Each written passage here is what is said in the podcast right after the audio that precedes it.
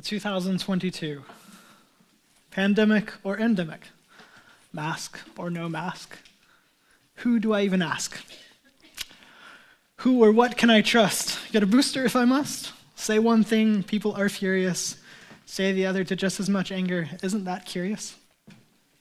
Inflation of 7.9%, but my spending habits cannot take the hint. I won't even say what it costs to last fill my tank. Darling, don't open any emails from the bank. My financial advisor says, Don't worry, this is normal. But Russia has now decided to break out the arsenal. As if we don't have enough on our own, we pipe in the world's death and destruction straight to our homes. We compulsively must stay in the know, yet despite our great social network, we feel so alone. The metric moves continually on the measure of success, the only surety being it's not what is my best. Are you worried about anything? Do you feel anxiety like I do, undoubtedly confess to as well? And maybe it's like the 16th century philosopher de Montaigne, who famously said, My life has been full of terrible misfortunes, most of which never happened. We, we know and so today I want to start with a, a quick disclaimer that we are going to be discussing Jesus' teachings about anxiety. And before we jump into that, um, we need to acknowledge that there are different kinds of anxiety. Um, there is a kind of anxiety that is actually normal and healthy. When you hear the lion roar, your heart rate should increase and you should respond accordingly. That's normal, healthy anxiety. But then there's unhealthy anxiety, to which Jesus will be addressing. There's unhealthy, ongoing, without good reason, that needs to be addressed type of anxiety. Um, but then there's also another type of anxiety. There's an unhealthy, ongoing, um, needing professional help type of anxiety. And so I want to start before we jump into this to acknowledge there is a kind, a level of anxiety that needs a professional. And one of God's many graces and gifts to us is professional care. Um, so please do not take today's sermon and think I should just have more faith or anything like that. Um, if you need to see a professional, I would so greatly encourage you to do that. Um, and that, there is no shame in that. So, as we jump into this, um, I this week heard a speech given. Um, it, this is Johann Hari, who has been quite well known bestseller book, um, but he also did a TED talk that kind of brought him into the limelight. But talking about anxiety, he grew up with anxiety, kind of a like crippling anxiety, and at a very young age was diagnosed with generalized anxiety disorder and some other things, and so he was medicated from a very young age.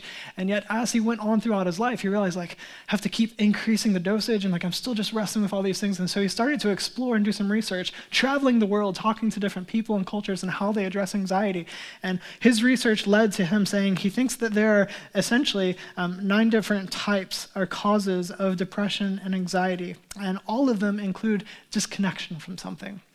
And so he points out these things that we are disconnected from typically include meaningful work, other people, meaningful values, maybe childhood trauma, status and respect, the natural world, a hopeful and secure future, also known as faith, genes, DNA, and brain changes. And he argues that really only the last two are actually individualistic and frequently involve or require medical care to treat. And so he's saying, as the world just blows up, and the, the World Health Organization actually reported that the COVID 19 pandemic triggered a 25% increase in the prevalence of anxiety and depression worldwide. Um, but we knew that anxiety was markedly on the rise prior to this pandemic. We knew. We could feel it. We experience it. And here's the thing Jesus' desire is for us to be a non anxious presence in the world.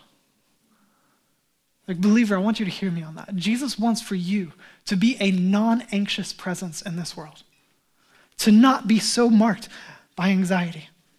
And this means that we're not stoic and unmoved, just kind of aloof and untouched by anything, but actually we are present, but we're confident in that presence and we're secure in who we are and how we are loved, and we're able to actually respond and help as needed. That they can go together. When you think about how compelling is a non anxious presence in today's world. Uh, this morning, it's like, thank you, God, and your providence for just always showing off but we get here, and the, and the students are doing a fundraiser, and one breaker after another starts tripping, and next thing you know, the band's rehearsing, and it all goes silent. Like, oh, the stage just lost power too. That's just fun. And so we're all frantically trying to figure things out. And, and I'm reminded of a conversation I had with one of our other pastors this week. We were talking about just like, you know, good leaders are able to be in the midst of trauma and just chaos and still be calm. To be able to say, like, we have to move forward. Some things have to happen. There's going to be some extra pressure here, but to do that in such a way that doesn't make the world seem like it's collapsing. Like, nah, there's a confidence that we, we can do this. And it may look like the whole story changes, but it's okay.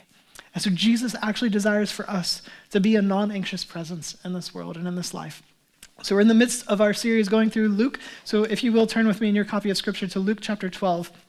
And so, as we've been going through this, this series called Certainty, um, what, we're, what we're doing in, in this portion of it is we're looking at some of the teachings of Jesus. And so, today we're going to look at the teachings of Jesus regarding anxiety or worry.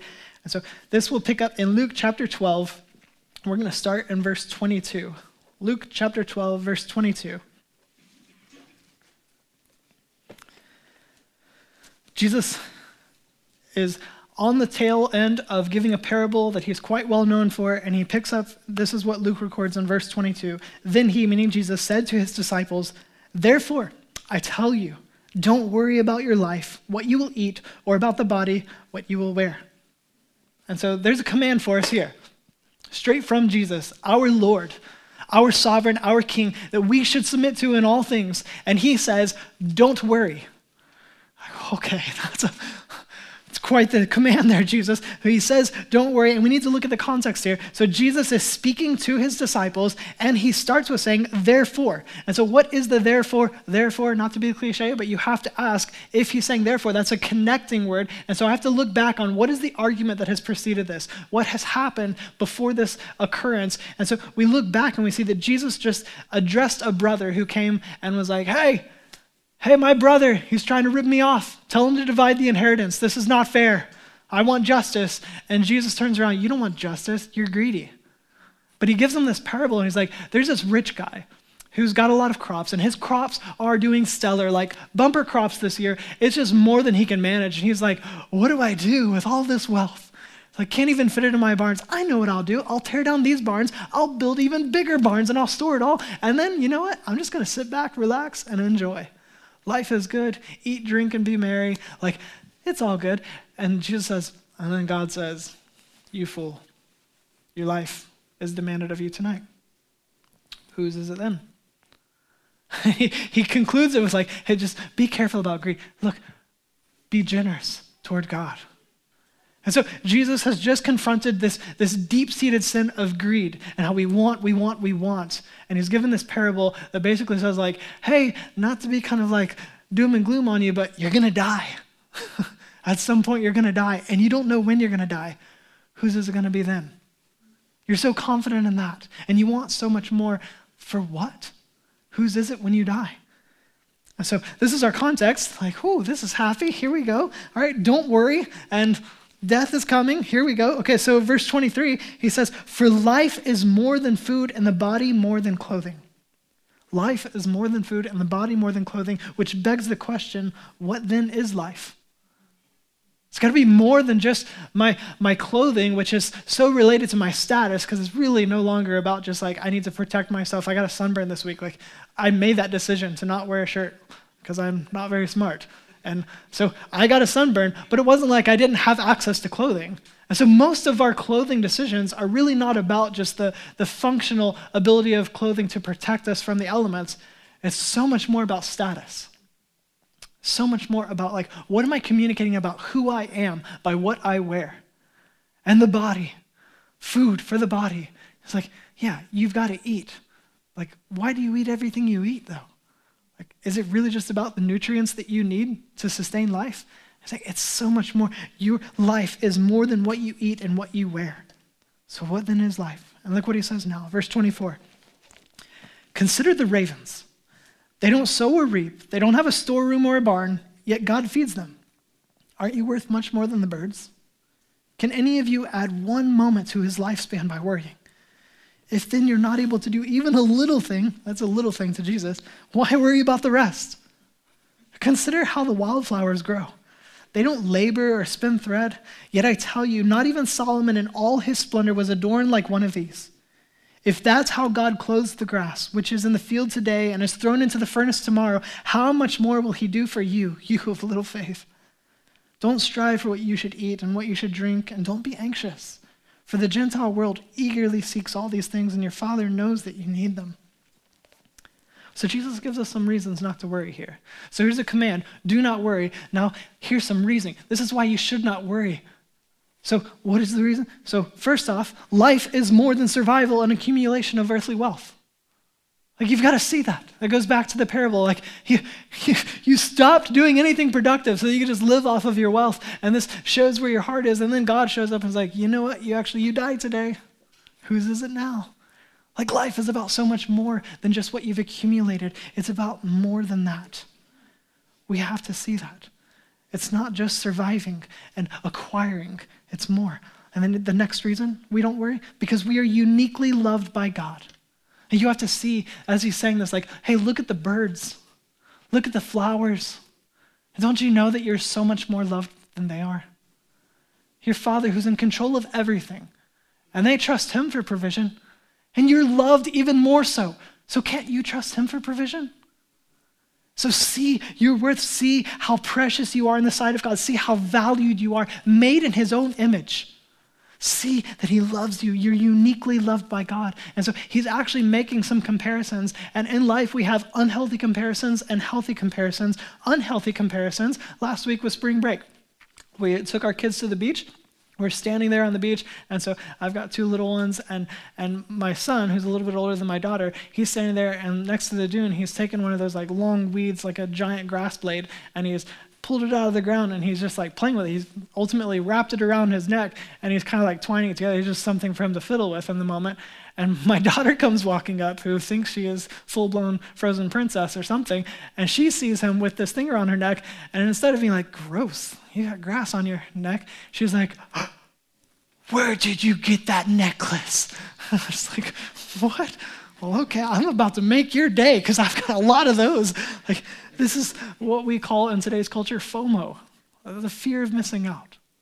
And how much of your anxiety is because we have this tendency to look at our life and then compare it to their life, especially on a screen where it's curated to be just what we want you to think it is. And we're constantly saying, This is what I live in. And I know the anxiety, I know the pressure, I know the failure of my everyday, but I see this and it looks so good. And so this anxiety just continues to rise, the pressure of like, I don't have that and I want that. I'm missing out if I don't have that. That's an unhealthy comparison. And yet Jesus is saying there are healthy comparisons. Hey, look at the grass. You see the flowers out there? Go compare your life to that the bird frolicking, tweeting away, that's just playing, landing on the power line. You're like, I don't, that might hurt. I don't know. But like, just, there's no care in the world because they know that they're provided for. They're not worried about everything. And he's saying, Don't you know? Compare yourself to that. You are so much more loved. You are so much more valued. You are the pinnacle of creation. Like you were made in the image of God Himself. You're loved. You're delighted, and He loves you. So see that and know He loves you. And the last one Jesus gives, that's just so, so like in your face. It's like, hey, can you add a single moment to your own lifespan? Oh, you can't do such a simple thing as that? Ah. what are you worrying about? What's the point of worrying? He's saying worrying doesn't actually serve any productive purpose when it's like that. So, here's some good reasons Verse 31, now he says this But seek his kingdom, and these things will be provided for you. You should have a bit of concern and like there's there's prudence to this life. There are things that you need to survive. And he's saying it's, it's not wrong for you to acknowledge that. But the way in which you pursue those things, it says a lot about your heart. And so be careful. And he's saying, this is, this is what has to be priority number one. Seek first the kingdom of God. Seek his kingdom. And know that as you seek his kingdom, he's going to provide all these things that you need. So, in all of our stress, like so much of our anxiety is like, oh, it's just like, I don't know what to do. And Jesus comes in calmly saying, You seek first the kingdom. Like maybe you have crazy difficult decisions to make right now. Like, I don't know how to respond in this relationship. I don't know how to interact with this person. I don't know how to move forward in this position. Uh, whatever it is, all these decisions, all these uncertainties in life, and Jesus calmly comes in and says, Don't be anxious. Just seek first the kingdom. In fact, as you do that, I'll provide everything you need. So seek first his kingdom. Prioritize or concern yourself with seeking the kingdom. And we have to connect this to everything that we've talked about. What is the kingdom of God? What is the kingdom of heaven? This is shalom, this Hebrew idea of great beauty and peace, that everything is working in its proper order. There's prosperity, there's, there's delight, there's great joy. And so the kingdom represents this. The kingdom is peace. It's God's rule. It's where the kingdom has a king. The king is our Lord, it is God Himself, namely Jesus Christ, who is the King of kings. It's where the presence of God is uncontested and acknowledged. This is where the, the coming consummation of the kingdom that Jesus came and said, Repent, the kingdom of heaven is here. And yet it is to come. And so we live in this already not yet tension of it is as good as done, and yet we're living out what is to come. But he is coming. Jesus will visibly return to this earth and will fully establish his kingdom. And so it's to live longing for that, and that is why we will continue to pray, Come, Holy Spirit, or Come, Lord Jesus. We want more of his presence, and we want that in this moment, but we also look forward to the moment that, as Paul said, like Jesus told us that we're going to do this whole act of remembering the Lord's Supper and participating in that until he comes, we proclaim his death until he comes. And that's going to this promise that Jesus gave when he ate the Last Supper. And it's called the Last Supper because it was the Last Supper that he ate with his closest friends, the disciples. And he said, I won't drink this wine again with you until we drink it anew in the kingdom. There's a party coming, and it's going to be amazing. And so we look forward to that in the kingdom, and we orient our lives around the pursuit of this kingdom and also acknowledge that there is great reward and the kingdom. That Jesus was continually talking about being rewarded for our obedience, our faith. So there's something to that. And yet the reward is not necessarily tied to this life, it's in heaven. You're storing up treasure in heaven. And so all of this is wrapped up in what he says and seek first his kingdom. Seek his kingdom. And so, verse 32. Now he says, Don't be afraid, little flock because your Father delights to give you the kingdom. So you hear this idea of like seek first his kingdom and all the things that come with that, and that sounds so grandiose and like unattainable.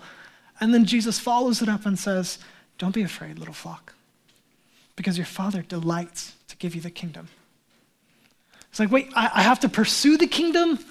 Like, so I feel this kind of onus of like, it's on me. Like, I've, I've got to do this. And, and then he'll give me what I need. And like, as we start to feel our anxiety rise and something that he's supposed to be taking away our anxiety with, then he comes back and he's like, no, no, no, don't miss it. Don't be afraid, little flock. This is an endearing term. Your father delights to give you the kingdom. Where does it come from? He gives it to us in grace. Not this meritorious, like, oh, I earn this, I deserve this. But no, He just delights in lavishly giving it to you. He loves to give us His kingdom. This is a beautiful assurance that not only does He like to give us, but we are delightfully His. Have you considered the beauty of that? That you are delightfully God's, that God delights in you. And it's not because you have made yourself delightful, but because He has made you delightful. And He's done that through the shed blood of His Son, Jesus Christ. The one, the true human and true God who has come, the God man, and He lived a sinless life. Whereas you and I mess up, we don't even keep our own standards that we impose on others. He lived perfection full obedience. And then he went to the cross as the sacrifice, like all those animals in the Old Testament would be sacrificed, their blood shed as an atonement for sin of others. Jesus, the once final for all sacrifice, the perfect atonement, the covering for our sin, that his blood would be shed. And he did that willingly, dying on a cross for us. So that we would put our trust in him. Say, that is my salvation. Jesus dying on a cross in my place so that I don't have to face the wrath of God that is justly due on me. He took it on himself. That is such beauty, and that is how he has made us delightful.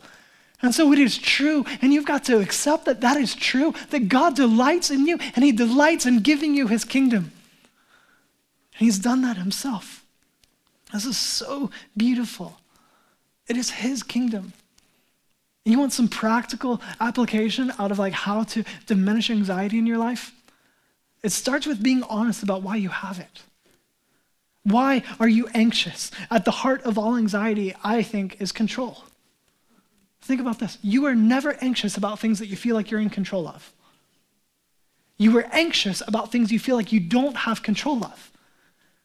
And so, the beauty of it being God's kingdom and living for his kingdom is to say, you know what? I don't have control, but I know the one who does our sovereign Lord. And so, if we can relinquish control and see, we never even had it, we release also anxiety. So, relinquish the quest for control, and you actually release the anxiety that comes with it.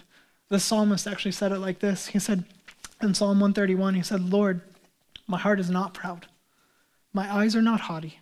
I do not get involved with things too great or too wondrous for me. Instead, I have calmed and quieted my soul like a weaned child with its mother. My soul is like a weaned child. You have to learn to come to a place where you can say, I'm actually okay. And I can be okay with not being in control because I know the one who is in control.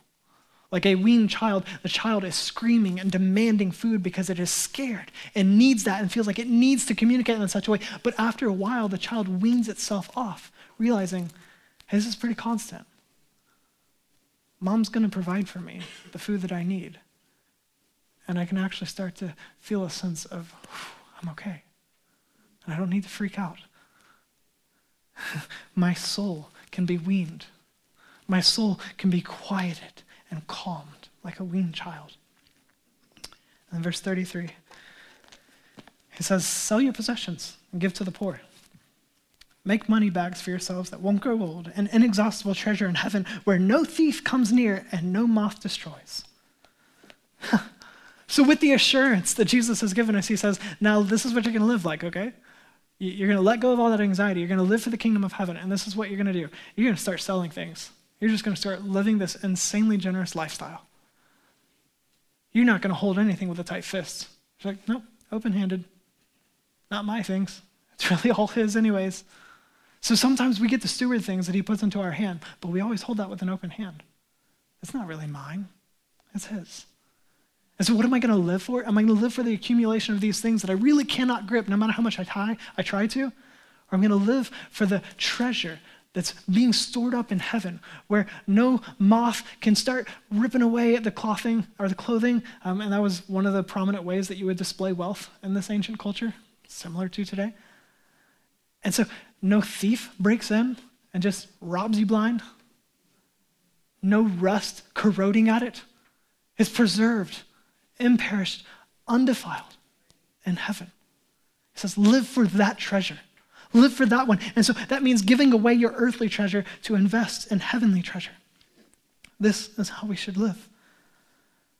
It's fearlessly investing in the kingdom with these ways in which it is, is ultimately about us. We talk about this with our deacons in their monthly meetings. We, we want you to just spend some time conversing. Like, how, what good can we do to show that the kingdom of heaven has really come? as a church, what good can we do to show that the kingdom of heaven really has come? This is what Jesus is saying here. You live in the reality of your pursuit of the kingdom of heaven, showing it has come, and now this is what it looks like in my life to live open handedly, to live generously, to live for treasure that is not bound to this earth. And we can do that knowing that this is the only true, sir, or sure or secure investment, using earthly treasure as a tool for heavenly treasure in simple terms God's generosity, the fact that it's all His and yet He gives anything to us. God's generosity begets great generosity. As we see the generosity of God, we grow more generous ourselves. Not fearing, but instead saying, you know, all of this has just been entrusted to me to do something with for the kingdom. What a beautiful opportunity. What a privilege to live delighted in by God and now be delightful in giving things away, to be generous people. Verse 34 says, For where your treasure is, there your heart will be also. Uh, we see that on signs at Hobby Lobby.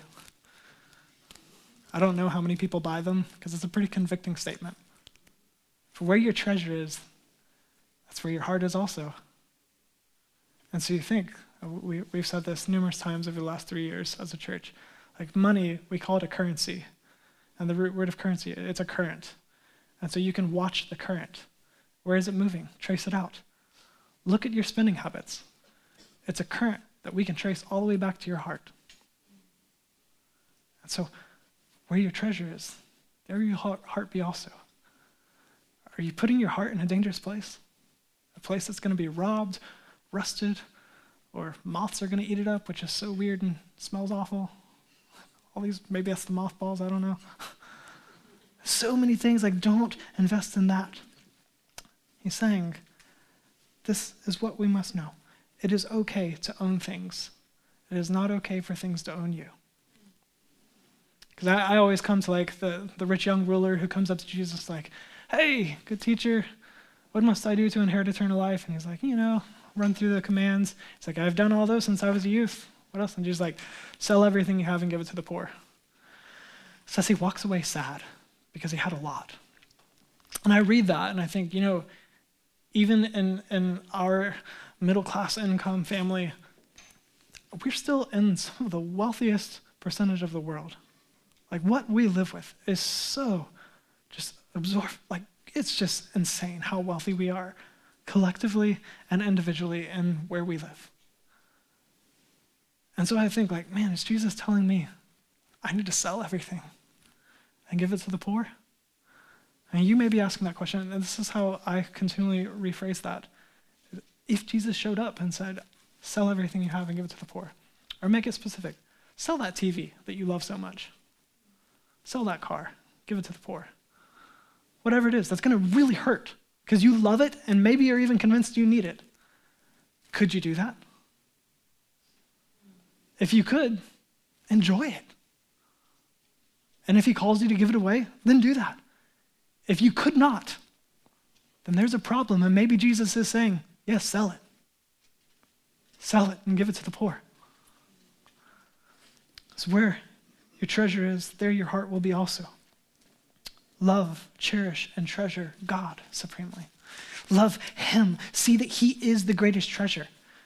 He is the treasure hidden in the field that the man comes in, digging, doing some work, whatever, and he finds us. He's like, What? Buried treasure? It's worth everything. He leaves, sells everything he has so he can buy that plot of land because he knows that there's a treasure worth everything there. Jesus is the greatest treasure. You have to cherish God. You must love Him more than anything. And now, this verse actually is setting a transition for us. It's setting the stage for a transition because our hope, He's saying, is in the coming consummation of the kingdom. It's not in what you have now. Your hope is something that is to come. And now, if you think through that transition, watch what He now says. Verse 35 Be ready for service and have your lamps lit. You are to be like people waiting for their master to return from the wedding banquet so that when he comes and knocks, they can open the door for him at once. Blessed will be those servants the master finds alert when he comes. Truly, I tell you, he will get ready, have them recline at the table, then come and serve them. If he comes in the middle of the night, or even near dawn, and finds them alert, blessed are those servants. But know this if the homeowner had known at what hour the thief was coming, he would not have left his house, his house to be broken into. Jesus launches into a series of parables here. He's telling us these parables, demonstrating the need for readiness. So if we're thinking, I don't live for today's treasure, I live for the treasure of heaven, I live for the coming kingdom, the consummation of the kingdom. I'm living in such a way that's ushering that in, that's proclaiming that, that Jesus is coming back and he will fully establish his kingdom. This cannot be my treasure. My treasure is God himself, and he is coming. I'm living for the treasure of heaven that nothing can touch. And so now he launches into parable after parable saying, Be ready. So you've got these servants. They're supposed to be ready for their master's arrival. And if they're ready, they're consequently blessed. They're like, the tables turn somehow. These servants are ready to like open the door, like, we're not asleep, like, you didn't catch us off guard, we're not having a party here, whatever. Like, we're ready for you. They open the door, the master comes and he's so pleased with them. He's like, you know what? Go sit down. I'm going to serve you guys dinner. Like, wait, who's the servant here? Like, this is weird. It gets flipped somehow. And he talks about this thief coming. Like the homeowner would not leave the house to be broken into if he knew what hour the thief was coming. Like if you knew that somebody's going to come to your house tonight at 10 p.m. and rob you, what would you do? Like, you know, we're going to we're going to go for a late dinner, make sure we're out of there. no. You'd be there and you'd have police officers inside ready and waiting too. You'd be ready for that thief. You would be ready. Verse 40 says, You also be ready, because the Son of Man is coming at an hour you do not expect. And so he takes these parables and he points them to the disciples. He says, You, you, beloved, you be ready. You need to be ready. We don't know the timing of Jesus' return. And so he's saying, Be ready. Be ready for him to come back. In verse 41, he continues and he says, um, This is Peter now. He says, Lord, Peter asked, Are you telling this parable to us or to everyone? And the Lord said, Who then is the faithful and sensible manager of his household? Will, his master will put in charge of his household servants to give them their allotted food at the proper time. Blessed is that servant whom the master finds doing his job when he comes. Truly, I tell you, he will put him in charge of all his possessions. But if that servant says in his heart, My master is delaying his coming, and starts to beat the male and female servants and to eat and drink and get drunk, that servant's master will come on a day he does not expect him, and at an hour he does not know. He will cut him to pieces and assign him a place with the unfaithful. And that servant who knew his master's will and didn't prepare himself or do it will be severely beaten. But the one who did not know and did what deserved punishment will receive a light beating. From everyone who has been given much, much will be required. And from the one who has been entrusted with much, even more will be expected. And so Peter asks for clarity here. Who is this for? Like, is this for us, the general crowd? And Jesus makes it very like, you, speaking to you, disciples. So the question, how can we ensure that we are doing what we ought? We need to be ready for his return. Like the master coming back, the servants need to be ready and doing what they ought to be doing when the master returns to be blessed by the master.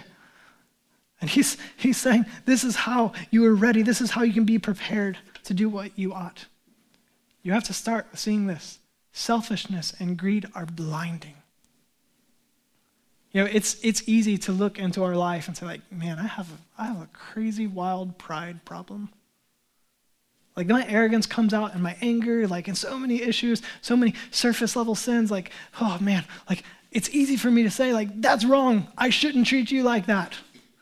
If I'm violent, if I'm a thief, like if I'm an adulterer, like all these different things where you're like, that's clearly wrong. You know you're wrong in that. But how many of us are just like painfully aware? You're greedy. You're greedy and you're selfish. Like how blinding are those sins? That when we're greedy and we're selfish, we're not sitting there consciously thinking, like, man, I'm such a selfish person. No. It's, it's so consuming, it's so self consuming to be selfish that you don't even realize where we are. And he's saying, here's how you take those blinders off the consideration of death, the rich fool, or the consideration of Christ's return. He's coming back and you don't know when. These things, these realities, these truths help us to remove those blinders to see, wow, who am I really? If I live in light of his return or my death, then I can see today a lot more clearly. So we say, see that. Then in this passage, there's also a really hard warning for leaders. For those of you who lead, myself included, there's a heavy warning here. And essentially, he's saying, be real or be really ready to be shown for who you are. And you'll be assigned with what you want to appear to be the opposite of. So be real. He's ultimately saying, live ready for his arrival. Of my first year as a high school teacher, some years ago, I remember uh, it's one of the first staff meetings I went to, and there's this old gentleman who it was his last year. He was going to retire, and I just I loved that guy, but um, there's just so much kind of like bureaucratic nonsense that they're like throwing at us and it's just like whoa like at what point are we supposed to teach and like all this extra stuff being added and so i leave that staff meeting and i'm just kind of like thinking about everything that was just said like this is kind of not what i signed up for this is weird and all this stuff and, and it's like this old man could just read what was going on in that situation and kind of falls in line with me as we're walking back to our classes he's like you know kevin here's the thing it's always going to be like that when the door closes in your classroom it's your world you do, you do what you know is best for those kids. And you'll, you'll find time to figure out all the other stuff. But when that door closes, it's your world. Do what you ought to do in it. I remember thinking, like, yeah, that's pretty good to hear someone who's on the backside of this career say, like, you can do it. Like, it was I took so much from that. Um, but then I had this administrator, and, and I love this administrator, but this administrator was fairly new to the role, and, and this administrator assigned to my portion, like the area that I was in, would just became known for like popping into classrooms, and it was always like a gotcha visit. Like, open the door quickly and like, what's going on in here? Like, like we're always in trouble. And, and this weird thing. So I, I quickly realized like, in, in hearing how this administrator would talk about classroom visits, like it's just never good when this administrator comes in. And so I developed some routines where like me and the kids kind of knew what was going to go on. Like everyone's going to be really good. Like whatever's happening, like we're shutting it all down. We're shutting it all down. And I, in my arrogance, would start using the highest level of vocabulary I could possibly muster and I would intentionally redirect questions that I knew were over the head of this administrator to this administrator under the guise of, we need your expertise. and so I would intentionally make that administrator uncomfortable coming into my room. Next thing you know, my class gets skipped every time. yes. Because it's like this gotcha thing. And here's the thing that is not what Jesus is saying here. That's our default. Like, because we are so driven by performance and thinking somehow I've got to earn my way and all this stuff. Jesus is not saying, you better be afraid because I'm coming back. Don't let me catch you off guard. No, that's not what he's saying. He's saying, like, find the real treasure. When you know the real treasure, God Himself, when you live for the kingdom of heaven, and you stop being anxious about so many other things, and you live in light of coming death or the return of Christ, then you realize, like, well, that's actually what matters today. Is that I'm loved by God. And an overflow of responsive love to Him. I'm, I'm going to live like it matters today. And so it's not a, hey, caught you. Ah, you knew, ah, you knew I was coming, but you didn't know when. I caught you. No, it's like, it's like my son who like pesters the mess out of me, but I love him. He's like, Dad, look at this, Dad, Dad, Dad. Like, can I ask you that? Like, we want our father's attention. We want to show something beautiful to our dad. And that's how we get to live as his delighted and beloved. It's like, Dad, watch this. That you want to be proud of what he comes back and catches you doing.